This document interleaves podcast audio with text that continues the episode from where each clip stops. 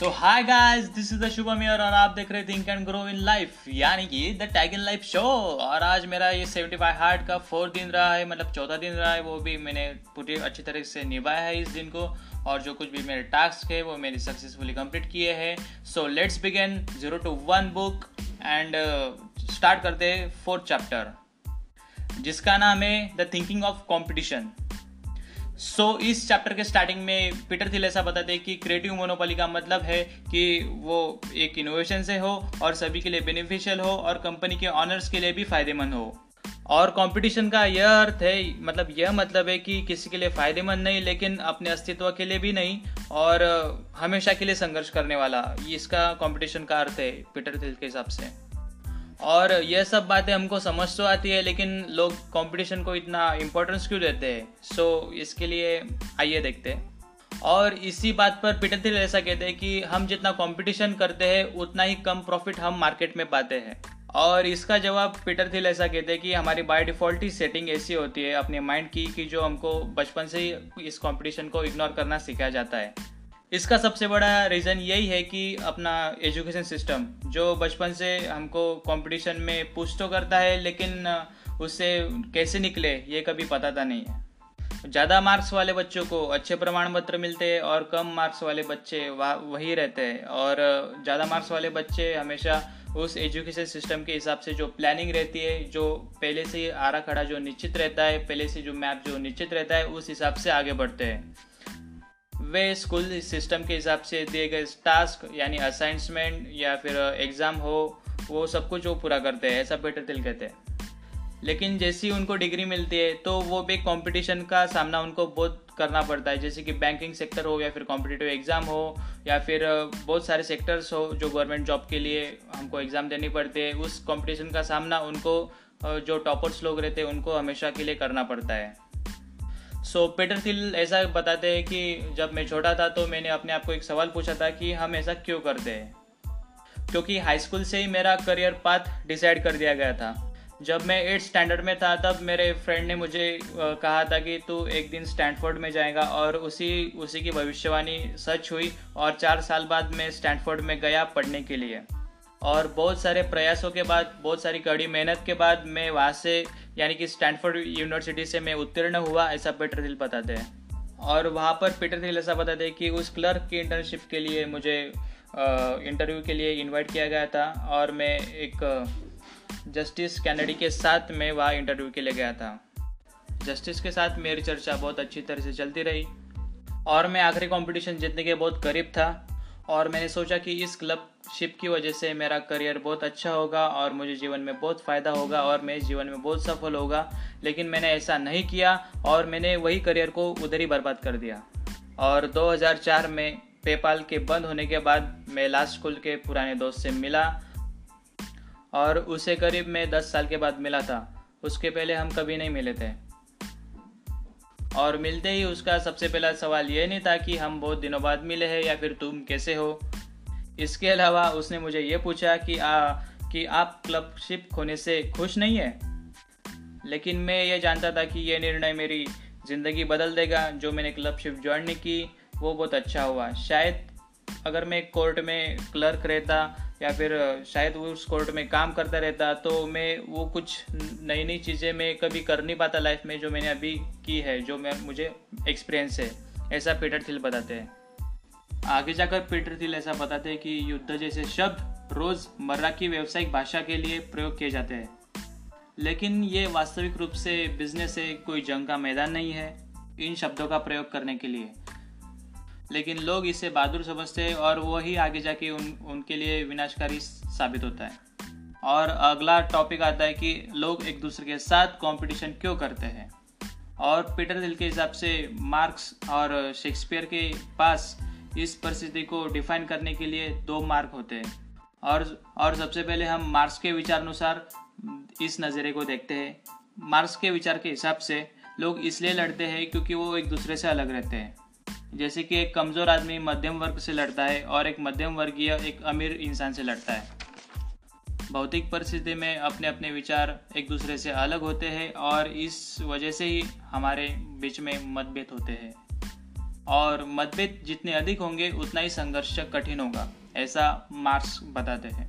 और शेक्स और शेक्सपियर के हिसाब से अगर बात की जाए तो शेक्सपियर बताते हैं कि वो दोनों कॉम्पिटिटर क्यों लड़ रहे हैं? इसका वही वो खुद कारण भूल जाते हैं। सिर्फ़ एक दूसरे से आगे निकलने के लिए या फिर एक दूसरे के प्रति द्वेष निर्माण करते हैं और एक दूसरे से लड़ते रहते हैं। ऐसा शेक्सपियर का कहना है। और आगे जाकर पीटर थिल ऐसा बताते हैं कि संसार में लोग अक्सर भूल जाते हैं कि हमारी ज़िंदगी के मायने क्या है। और वह भूल जाते हैं, वह गुमराह हो जाते हैं कि वो ये सोचने की वजह कि उनके लिए क्या सही है और क्या गलत है। वो सिर्फ़ और सिर्फ़ सामने वालों पर ध्यान केंद्रित करते हैं, जिसका सबसे बड़ा एग्ज़ाम्पल अगेन माइक्रोसॉफ्ट और गूगल है। बात की जाती है माइक्रोसॉफ्ट की तो माइक्रोसॉफ्ट की अगर बात की जाए तो वो ऑपरेटिंग सिस्टम बनाती है और Office Excel sheets PowerPoint ये सब प्रोडक्ट उनके पास है। लेकिन उसके विपरीत गूगल के पास सर्च इंजिन है।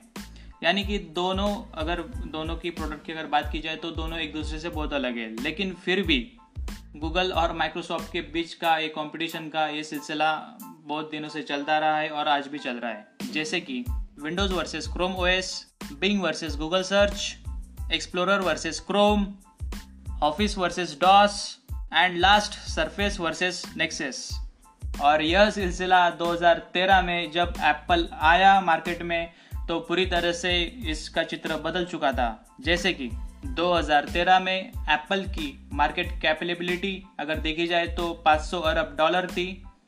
और उसके मुताबिक अगर गूगल की और माइक्रोसॉफ्ट की दोनों मिलाकर देखी जाए तो खाली 417 अरब डॉलर थी। और इसी बात पर विचार विमर्श करते हुए पीटर बताते हैं कि यदि आप सामाजिक संकेतों के प्रति कम संवेदनशील है तो आप अपने आसपास की हर किसी के समान काम करने की संभावना को कम करते हैं। जैसे कि एग्ज़ाम्पल लेके चलते हैं। यदि आपको प्रोग्रामिंग कंप्यूटर बनाने में आपकी रुचि है तो उसी आइडिया को अकेले में एग्जीक्यूट करने में या फिर उसी आइडिया को आगे बढ़ाने में आप डरेंगे। और इसी तरह आप अविश्वसनीय रूप से आप अच्छा बनेंगे। अगर आप अपने कौशल्य के प्रति कुछ, अपने बलबूते पर कुछ करते हैं तो आप अपने प्रतिस्पर्धियों से, यानी कि अपने कॉम्पिटिटर से बहुत ज़्यादा आगे जा सकते हैं। कंपटीशन लोगों को अपॉर्चुनिटी के प्रति कंफ्यूज करती है। और इसी बात पर एग्ज़ाम्पल लेते हुए एक मज़ेदार किस्सा पीटर थिल सुनाते हैं। शिकागो में दो ऑन्टरप्रिनर रहते थे, एक का नाम था एलिसन और एक का नाम था सिबल दोनों अपनी योग्यता के अनुसार अपनी अपनी कंपनी चला रहे थे। लेकिन इसमें एक गड़बड़ थी कि दोनों एक दूसरे के प्रति जलन की भावना रखते थे, द्वेष की भावना रखते थे और दोनों को एक दूसरे से हरना मतलब पसंद नहीं था एक दूसरे के प्रति। दोनों ने एक दूसरे को नीचा दिखाने के लिए बहुत सारे कोशिशें किए बहुत सारे प्रयत्न किए और कोई कसर नहीं छोड़ी। इसके बावजूद भी वो एक दूसरे के प्रति विफल ही रहे। एक समय तो एलिसन ने सिबल की कंपनी इन्फॉर्मिक्स हेडक्वार्टर में एक ट्रक भेजा। उसमें आइसक्रीम से भरे सैंडविच थे, ताकि सिबल के कंपनी के लोग, यानी इन्फॉर्मिक्स के लोग, उसको छोड़कर, ये कंपनी, उसकी कंपनी छोड़कर खुद की कंपनी में आ सके। और उस आइसक्रीम के साथ लेटर था, उसमें यह लिखा था कि summer is near and Oracle is a here. Oracle is a company of Ellison. Peter ऐसा बता दे कि ओरेकल ने जानबूझकर दुश्मनों को जमा लिया था और इसी इंसल्ट का बदला लेने के लिए फिर से ओरेकल को करारा जवाब देने के लिए इन्फॉर्मिक्स कंपनी एक बोर्ड लिखते और बोर्ड पर मतलब ऐसा लिखा रहता है कि attention dinosaur is a crossing and again इसका जवाब देते हुए ओरेकल यानी एलेसन की कंपनी ने उसके सामने एक बोर्ड लगाया जिस पर लिखा था, अभी अभी आपने रेडवुड शोर्स को पीछे छोड़ा है, जो हम बहुत दिनों पहले कर चुके हैं। और फिर से इसका ओरेकल ने करारा जवाब दिया बोर्ड लगाकर, और उस पर लिखा था कि इन्फॉर्मिस का सॉफ्टवेयर कछुए से भी बहुत ज़्यादा धीमा है।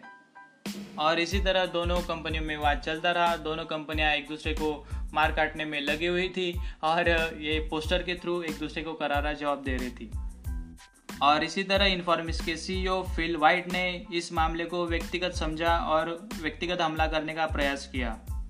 फिल वाइट ने फिर से एक पोस्टर बनाया, जिस पर ओरेकल के जो एम्प्लॉयज़ थे, उसके साथ टूटी हुई तलवार को दिखाया उस पोस्टर में और उनका बहुत सारा अपमान किया। और यह सिलसिला चलते चलते इन्फॉर्मिक्स के अकाउंट में, बहुत अकाउंट सेक्टर में बहुत बड़ा घोटाला हुआ और आखिरकार वाइट को जेल में जाना पड़ा। और इसी टॉपिक का कंक्लूजन अगर निकालने का प्रयास करें तो पीटर दिल इंडायरेक्टली हमको ऐसा कहते हैं कि अगर आप आप, अगर आपके साथ भी ऐसा होता है कि सामने वाली कंपनी आपको डुबाना चाहती है तो उससे अनैतिक तरीके से जवाब मत दीजिए, अपने आप को डेवलप कीजिए, अपने आप को अपग्रेड कीजिए और आगे बढ़िए। नहीं तो आपको भी फ़ील्ड वाइड के जैसा जेल में जाना पड़ेगा। इसके बावजूद भी वो सीईओ थे, क्योंकि उन्होंने सामने वाली कंपनी पर ज़्यादा ध्यान दिया, उनको हराने में ज़्यादा ध्यान दिया और अपनी कंपनी का ध्यान उनसे हट चुका था और अकाउंट सेक्टर में बहुत बड़ा घोटाला हुआ और इसी बीच उनको जेल जाना पड़ा। सो आप समझ सकते हैं कि पीटर थिल क्या कहना चाहते हैं।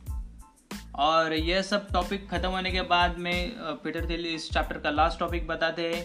जैसे कि इलॉन मस्क की company X dot com start हो चुकी थी उस समय पे, और उसका हेडक्वार्टर हमारी कंपनी के हेडक्वार्टर से सिर्फ़ कुछ ही दूरी पर था, कुछ ही मिनट की दूरी पर था। वास्तविक रूप से अगर कड़वा सच बात देने का अगर मैं प्रयास करूँ तो हमारे इंजीनियर्स पेपाल को ग्रो करने के बजाय X dot X dot com को हराने में लगे हुए थे।